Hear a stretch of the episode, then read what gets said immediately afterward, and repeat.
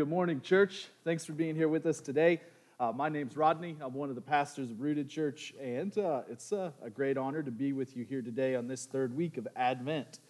It's crazy to think that we're already at the third week. Like, man, I hope y'all got your shopping done. It's coming up on us quick. We're coming to the end of this special season, and uh, it's been a great blessing to get to celebrate it together uh, with all of you here in this room. This morning, again, it's our third week of Advent. So I kind of want to recap what we've discussed um, over these past few weeks. Two weeks ago, on the first Sunday of Advent, we considered Samson the lowercase Savior. Last week, Pastor Jeremiah shared of Samuel the sacrifice. And today, we're continuing to look at the miraculous births of Scripture as we lead up to the ultimate miraculous births. And today, we're going to reflect on the story of John the prophet. And the great theme that I hope to convey to you this morning is the absolute divine sovereignty of our God. Christmas is supposed to be a season of joy and happiness. And we work really hard to portray that. We're all putting our best pictures on Instagram. We got the sweaters. We want to portray that it's the season like that. But the truth is, if we're all really honest, it's often a season of great anxiety. It's a season where we're busier than we should be, and we often feel overwhelmed. There's so many things to do, so many places to go, and so much brokenness to contend with. It's crazy how the brokenness in our families and in our lives tends to rise to the surface this time of year. And this week, as I've studied this text, I've been reminded that I am only anxious when I fail to believe that God is absolutely sovereign. And this morning, I want to make the appeal based on this text that God is sovereign over our sorrow, He is sovereign over our salvation, He is sovereign over our sanctification, and ultimately, He is sovereign over our story. So let's begin with His sovereignty over our sorrow by looking once again at verses 5 through 13, where it says this In the days of Herod, king of Judah, there was a priest named Zechariah of the division of Abijah. And he had a wife from the daughters of Aaron, and her name was Elizabeth. And they were both righteous before God, walking blamelessly in all the commandments and statutes of the Lord. But they had no child because Elizabeth was barren, and both were advanced in years. This passage introduces us to Zechariah and Elizabeth, and it begins by telling us that they lived in the days of Herod the Great, who ruled from 37 to 4 BC.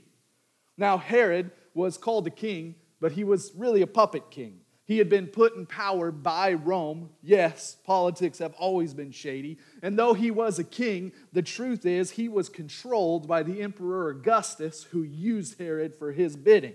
So, because of this situation, Herod was a very paranoid ruler. He was paranoid, he was cruel, he killed at least one wife and at least two of his sons that we know of because of his paranoia of losing his power. So, as you might imagine, this was not a peaceful time in Israel. God's people were defeated, and they were forced to watch this foreign power occupy the land that God had given to them. This was a season of waiting in which the people of God especially longed for deliverance. And so that brings us to this couple. In Elizabeth, it says we have one of the daughters of Aaron. This means that she was a direct descendant of Moses' brother and the father of the priesthood.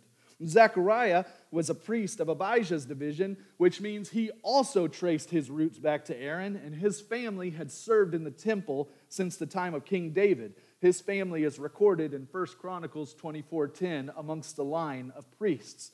So this is where we find Zechariah serving, fulfilling his duty here in verse 8. Now, while he was serving as priest before God, when his division was on duty, according to the custom of the priesthood, he was chosen by Lot to enter the temple of the Lord and burn incense. And the whole multitude of people were praying outside at the hour of incense. Only descendants of Aaron could serve as priests. And these priests served at the temple for two one week periods each year. On this particular day, however, by the casting of a lot, Zechariah had been chosen to officiate over the daily sacrificial offering. This was an extraordinary honor. By this time in history, there were as many as 20,000 priests. So you only got to serve in this specific way one time in your life. This was the highest honor you could really experience in the life of a priest. Every morning and every evening, a sacrifice was made for the nation, and this sacrifice had to be perfect. It had to be a perfect, spotless lamb without spot or blemish. And before this sacrifice was offered, incense was burned on the altar. The act was done to glorify God. The idea was that you were offering this pleasant aroma to pave the way for the sacrifice that was about to be offered. And then the priest would pray for God's people as the multitude of them gathered outside to pray. This was the absolute height of Zechariah's priesthood. It was the highest honor he had ever known. And this is especially true for him because the truth is, Zechariah's life had been a bit short on honor. You see, the scripture tells us Zechariah didn't have any children. And there were actually some in this day who felt that one should be disqualified from the priesthood for not having children. And this is because believers have always conflated God's approval with his blessing. As humans, we associate approval with gifts. If you do good at your job, you get a raise, you get a bonus. If you get good grades, you get ice cream. We, Dustin sent uh, our team an email this week and made note that we can blame all of this on the legalism of Santa Claus, the ultimate legalist. If you do good, you get something in return. It's ingrained within us. However, the approval of God is displayed not in our earthly blessings, but in his Son, Jesus Christ. Our time here, what, something we can see and be reminded of from the life of Zechariah and Elizabeth, is that our time here is filled with sorrows and trials.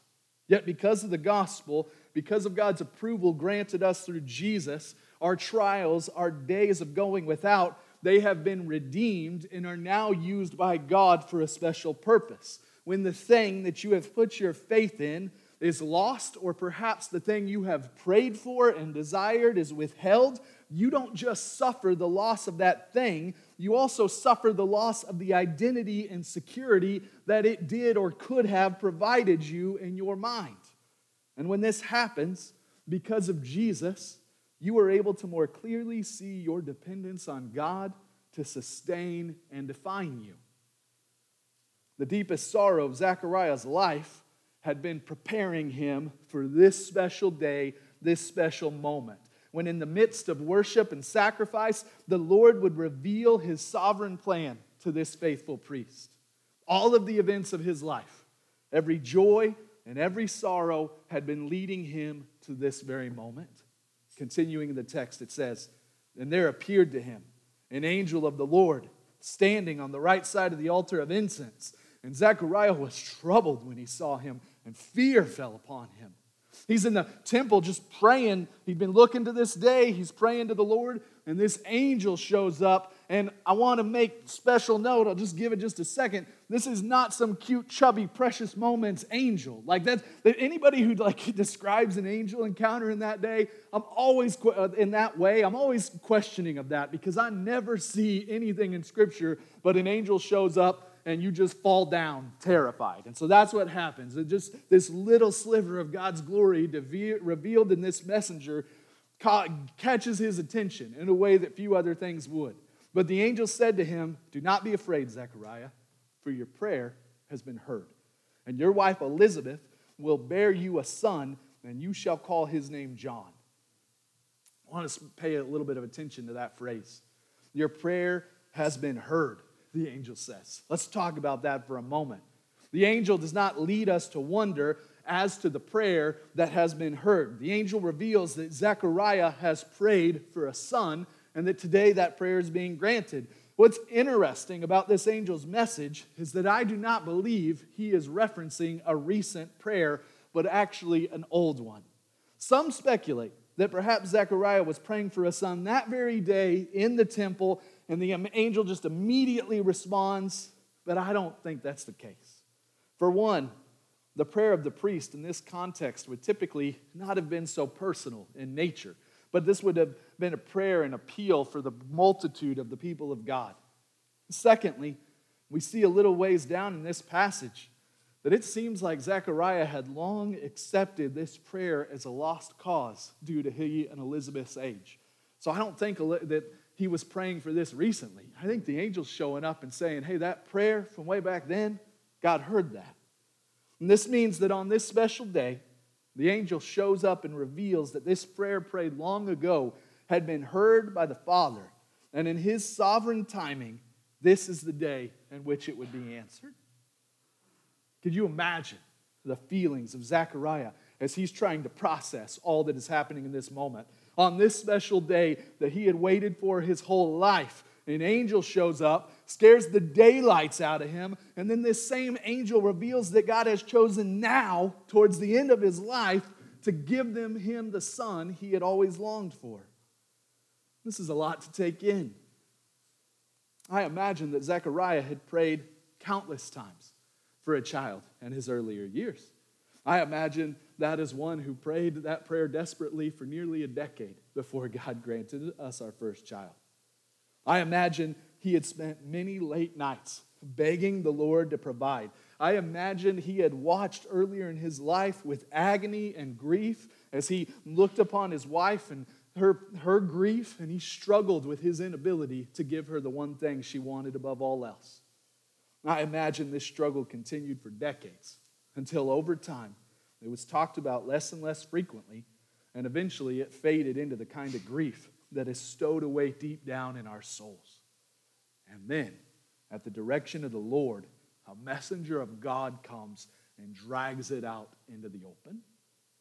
Like with Samson's mother, God is not shy about calling our deepest sorrows out into the open and then declaring their place within His sovereign plan of our redemption. For God is not only sovereign over our sorrow, He is sovereign over our salvation. Let's read 14 through 17. The angel says, And you will have joy and gladness, and many will rejoice at his birth. For he will be great before the Lord, and he must not drink wine or strong drink, and he will be filled with the Holy Spirit even from his mother's womb. Zechariah may not have realized it in this moment, but this angel's message is far more astounding than just one miraculous birth. This angel's message is that the first advent was coming to an end. A redeemer was coming, and this son named John would prepare the world for the long expected arrival of the Messiah. This was not merely God preparing for his best attempt. It was not a plan to try something. The messenger's announcement of God's plan was a certain truth. This baby who had done nothing good nor bad will be great before the Lord for God's sovereign purpose. Now, this is not because God looked into the future and saw that John was going to be a pretty good guy, would make good choices, and would be the one who should be used in this way. This declaration of goodness was far more profound than that, for the angel reveals he will be filled with the Holy Spirit even from his mother's womb. God declared this baby his, declared him good in the eyes of God, and put in him the gift of the Holy Spirit while he was still in his mother's womb. Don't misunderstand this. This baby belongs to God and loved Jesus even in the womb. Scripture makes this abundantly clear later in this chapter when a pregnant Elizabeth is greeted by the mother of our Savior, and this spirit filled baby leaps in his mother's womb at the sound of her voice. This baby would be able to know when the presence of the Lord was in his midst, even when they were both in the womb. This is astounding. I want to pause for a minute at this astounding piece of scripture and consider a few implications of this marvelous truth. Number one, because of this, all life matters. For the Christian, this verse means that we are to be unapologetically pro life because life comes from God. Only He gives life and He is fully able to withhold it. For the Christian, there is no such thing as an accidental birth. Every human conceived in their mother's womb is a testimony of God's providential grace and has life only because God said so. Even in the womb, this baby is not beyond God's reach as God declares that baby his own, which points us to the second point. Salvation truly belongs to the Lord. Psalm 38 declares that very truth boldly. And here we see its meaning on full display. Our God is sovereign in saving sinners. This baby would not be able to invo- avoid inheriting a sin nature. He inherited that nature. But God has declared before he is even born that he will be great before the Lord because of the graciousness of God. Prior to Advent, amongst Rooted, we finished uh, nearly a year in the book of Hebrews.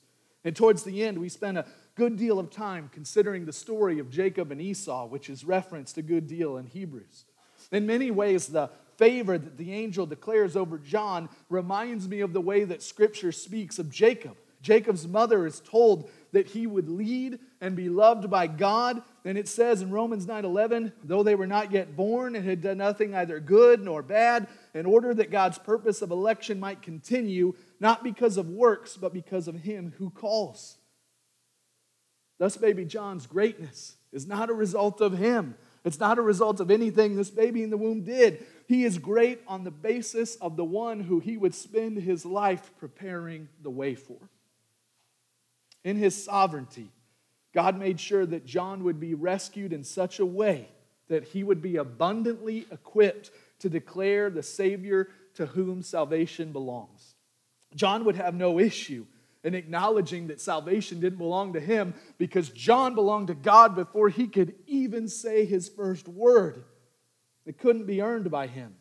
And this would be incredibly important in the life of John as people were going to confuse him with Elijah and the Messiah himself. John would spend all of his days pointing to Jesus because he fully understood the third implication of this verse, which is we are dependent on God to save sinners. God chose to make John great, not on the basis of Zechariah's ability as a father or Elizabeth as a mother or of any other priests, but at the will of the great high priest, John was made great. In this story, you and I are reminded that God saves people. And while this should be an obvious statement for a Christian, it can actually be quite difficult to acknowledge. For me, there is nowhere in my life where this is harder, more of a struggle, than in my role as a parent. This scene puts me back in my proper place as one fully dependent on God to open the eyes of my children. My job, and what I, I take from this text, my job as a parent, my job as a Christian, is to stack that wood. I stack the wood. I put each log in place as best I can. And then I go to that pile of wood and I stuff it full of kindling. I put every little last piece of kindling I can put in that wood but I do not carry matches. I don't make fire. God has to ignite the spark. God has to open the eyes of the blind. This is what it means that salvation belongs to the Lord. And this reality is demonstrated mightily in John's life. John couldn't create spark, but he stacked kindling and he pointed people towards the one who was coming with fire. And the God who brings fire did not rescue this baby for this work because he was dependent on him, but because he loved us and because he loved John. When I was a kid, told you before, I grew up in southern Wyoming. I was raised by a roughneck oil field hand, and my dad, when he wasn't working in the, the plant, he made custom made knives. My dad was really, really talented knife maker. This was before the internet was big, so he made these knives in his garage and then I traveled with him throughout the country. You had to go to gun and knife shows. That was the only way a knife maker could sell back then. My dad was really good, and I loved just being with him in his shop. Now, when I was young, I used to spend those cold winter months just sitting in my dad's shop while he built knives. And I would be in there, probably four, five, six years old, and I'm just banging pieces of metal together, banging blocks of wood, stringing everything out, making a huge mess of the place. And I would have told you, I'd have told anybody who walked up to our booth at, booth at that knife show, I was an essential part of this operation. I mean, my dad was pretty dependent on me, me fulfilling that role. If I wasn't making a mess of everything, I don't know how he could do this. As I got older, though, the veil was taken back from my eyes. And I realized my dad didn't need me to run that business. He didn't need me to make knives. In fact, I slowed him down. But it was incredibly important to my dad that I was there nonetheless, not because he needed me, but because he loved me. And because he loved me, he slowed down the process and wanted me to sit with him at his workbench because he wanted me to learn to love the things that he loved and he wanted to spend time with me. And in the same time, God was calling John then, before he was even born, and he calls you now to come and sit with him at his workbench of grace as we fulfill the Great Commission. Through the gift of the Holy Spirit that guided him, John would spend his whole life sitting alongside God at his workbench of grace, witnessing the Father's work of redemption and announcing the coming of the one who would bring it to completion. Not because God needed him, but because God loved him and wanted him to be with him. This was God's sovereign plan all along. The people of God were afraid. As Dustin had mentioned, they were afraid God had forgotten them. Because up until this encounter with Zechariah, God hadn't spoken nearly 400 years. But get this the last words God had spoken were recorded in the final verses of Malachi 400 years earlier. And they are repeated in the first words that he speaks here in Zechariah verses 16 through 17. He repeats the last words the people of God had hear him speak when he says, And he will turn many of the children of Israel to the Lord their God, and he will go before him in the spirit and power of Elijah to turn the hearts of the fathers to the children, and the disobedient to the wisdom of the just, to make ready for the Lord a people prepared. That was God's plan all along. He ends on that note, and when he comes back onto the scene, when it's time, he repeats the very quote he had said in Malachi. Because, like Elijah, John would be used by God to prophesy, to tell of the Savior who was coming. God had not been hiding, he had been preparing the world for the end of the first advent, the coming of the Messiah. Make no mistake, God is never removed from his people. When it feels like he's distant, he's working. Even now, when so much feels broken and lost, God is preparing his people for the end of the second advent and the coming of our rightful king. But first, he has some work to do in order to prepare his church for his return. And in this text, we see that this is also true of John's mother and father. They would need to be prepared for their part in God's plan. Now, on this day, it was Zechariah's turn to sit at the workbench of grace, where God would first give him the humility and faith he would need to raise this cute little baby prophet. For God is also sovereign over our sanctification. In verse 18, Zechariah said to the angel, how shall I know this? I am an old man, and my wife is advanced in years. Now, when we first read this response, this angel shows up that terrifies you, and you're gonna get lippy with him? Like, that's crazy. Like, my first response to this is, Are you an idiot? Like, what is going on here? But if I remember his humanity, if I put myself in that place, if I consider the weight of everything that has led up to this moment in his life, well, then I can actually relate to Zechariah a little bit. Zechariah's deepest hurt had been brought out, and he has to be thinking, why now? Where were you 30 years ago when I pleaded with you? You ignored my prayer countless times. That has to be how he feels on the inside. So he says, essentially, how am I supposed to believe this when Elizabeth and I are far too old? How can this be happening now? And God he knew that Zechariah would respond this way because God was there through all of those dark days. He was there each time Zechariah pleaded so many years before, and he felt the weight of each tear Elizabeth had ever shed. So he knew full well that Zechariah was going to be at an absolute loss this day. Zechariah and Elizabeth were described earlier in this text as righteous before God, walking blamelessly in all the commandments and statutes of the Lord. Zechariah was a faithful man. Despite his hurt and disappointment, he had never ceased to stop serving the Lord. Yet here we are reminded that no man reaches a point where he does not have more to learn and more humility to be gained. God intends to do a great work with Zechariah and thus he must first do a great work in him. To be the father of John was a special call. Zechariah and Elizabeth would be expected to model a strong faith, And in this moment, Zechariah's faith was tested and the point of weakness was revealed. So, in grace, God prepared this angel with what Zechariah would need. And this angel says in verse 19, the angel answered him, I am Gabriel. I stand in the presence of God, and I was sent to speak to you and bring you this good news. And behold, you will be silent and unable to speak until the day that these things take place, because you did not believe my words, which will be fulfilled in their time. And the people were waiting for Zechariah, and they were wondering at his delay in the temple. And when he came out, he was unable to speak to them. And they realized that he had seen a vision in the temple, and he kept making signs to them and remained mute. And when his time of service was ended, he went to his home. This angel cuts to the chase, promptly reminds Zechariah of his smallness. He essentially says, Do you know who I am? Do you know who sent me? In a moment of emotion, Zechariah had forgotten who he was, and more importantly, he had forgotten who God was, and God is gracious to remind him here in this moment.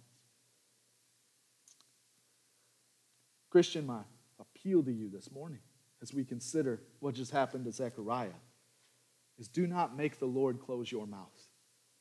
God is gracious. And as Destin said this morning, as a believer, you are invited to come to Him in humility with your struggles and your questions. That's the reason the Psalms exist, is to teach us how we can pray and to see that it is okay to pray prayers of despair. It is perfectly appropriate to bring my struggles before the Lord and acknowledge my lack of understanding, to pray prayers like the Father who says to Jesus, I believe, help my unbelief. However, you are not allowed to challenge him as if you know something he does not, as if his words can't mean exactly what they say because they offend you, as if his command can't ask you to give up, fill in the blank because, well, that thing makes me happy. You cannot do that.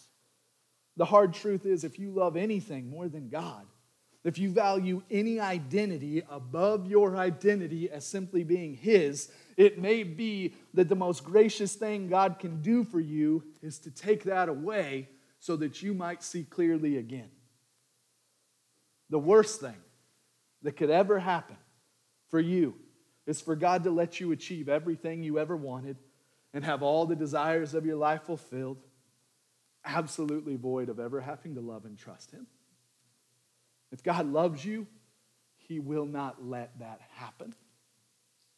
And this is also true here of a Christian blinded by grief. If you believe your grief is so deep that He cannot heal it, if you believe your sin is so great that He cannot redeem it, then you, like Zechariah, have forgotten who He is, and you need to be corrected. And if He loves you, He will correct you through drastic measures if necessary. That is the grace of God revealed in the midst of our sorrows and hurts. On this day, Zechariah did not need to speak to the people as their priest, and so God made it so. He needed to sit quietly and remember who his God is and what he could do, because far greater things lie ahead, and God's preparing Zechariah for that. And Jeremiah will preach on those greater things next week. Christian, as we prepare to close this morning, by looking at the final two verses of this text today. Remember that the God who created the universe, who split the Red Sea, who wove you together in your mother's womb, he is ultimately sovereign over your story. These final two verses say, After these days, his wife Elizabeth conceived, and for five months she kept herself hidden, saying, Thus the Lord has done for me in the days when he looked on me to take away my reproach among people. Elizabeth conceived a child. This birth was miraculous, and that God declared it to be, and that He called this child His own. However, this child was born through the normal process. God has gifted a husband and a wife. Zechariah would lay with his wife, and the Lord would grant them a child that he would call his own. This is an important distinction as we prepare for the final week's Advent message. For today, though, I want to leave you with the final two verses where we see Elizabeth's posture toward the Lord, a posture far different than her husband's. Unlike Zechariah, Elizabeth, Elizabeth's response to the Lord's blessing is humble joy. For five months, we see that Elizabeth stayed away from people. She pulled back from the obligations of the world and she simply cherished the gift that she had been given in the presence of her Lord. Basking in the Lord's blessing, basking in his presence. This is how Elizabeth prepared for her special calling. This is a far superior way to be sanctified than to be humiliated and muted. Both are effective, but one is far more delightful.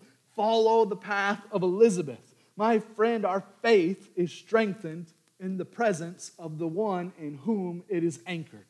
You can accept the invitation of God to come and sit with him beside the still waters, as Elizabeth does, or you can be carried to the still waters after you faint of thirst. Elizabeth finds healing as one who had an unfortunate condition caused by having an imperfect post fall body. And the broken world she lived in looked at her with reproach as a result. Yet for five months, Elizabeth now sits and marvels at God's redemptive plan. He had remedied her unfortunate condition, and her response is deep gratitude and deeper love for Him. You ever notice that Christmas always seems to be a little bit disappointing? I know, I know. That's a very awkward transition, but bear with me here for a moment. Sometimes it feels like the older you get, just as an adult, and I assume each year that goes by, your Christmas just isn't the same as maybe it was as you remember being young. As you get older and you become more aware of how broken this world is and how commercial Christmas and expensive Christmas is, it seems like the magic and joy of our youth just changes. I mean, isn't that like the plot of every single Christmas movie as an adult trying to recapture this childlike feeling?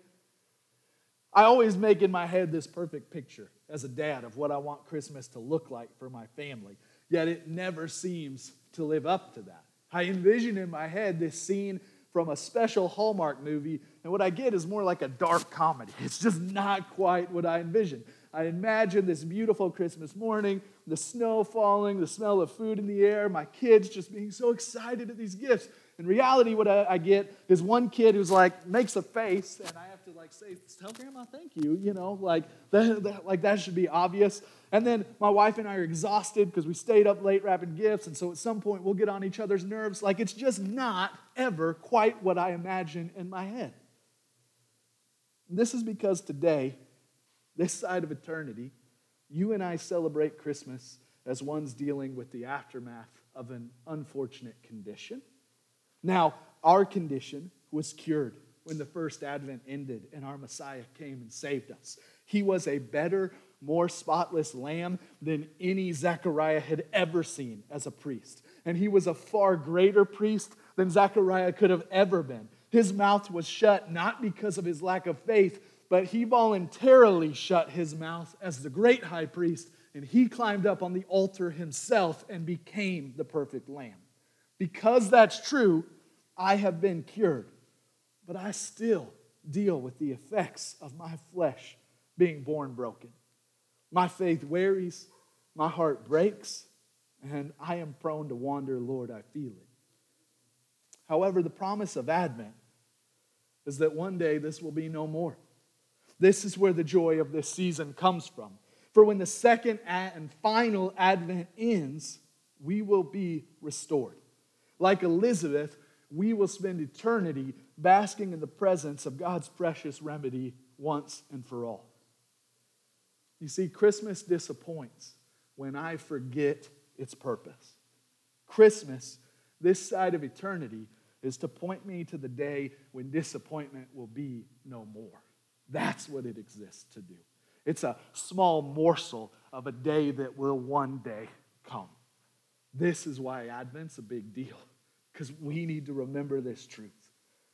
With that in mind, let us celebrate this season to the very best of our ability. I'm all about it. Let's do all the parties, let's do all the stuff. let's enjoy Christmas as much as we can and celebrate to the absolute fullest. But remember, Christmas is not meant to be perfect, but merely to point to the day that will be. Let's pray to that end.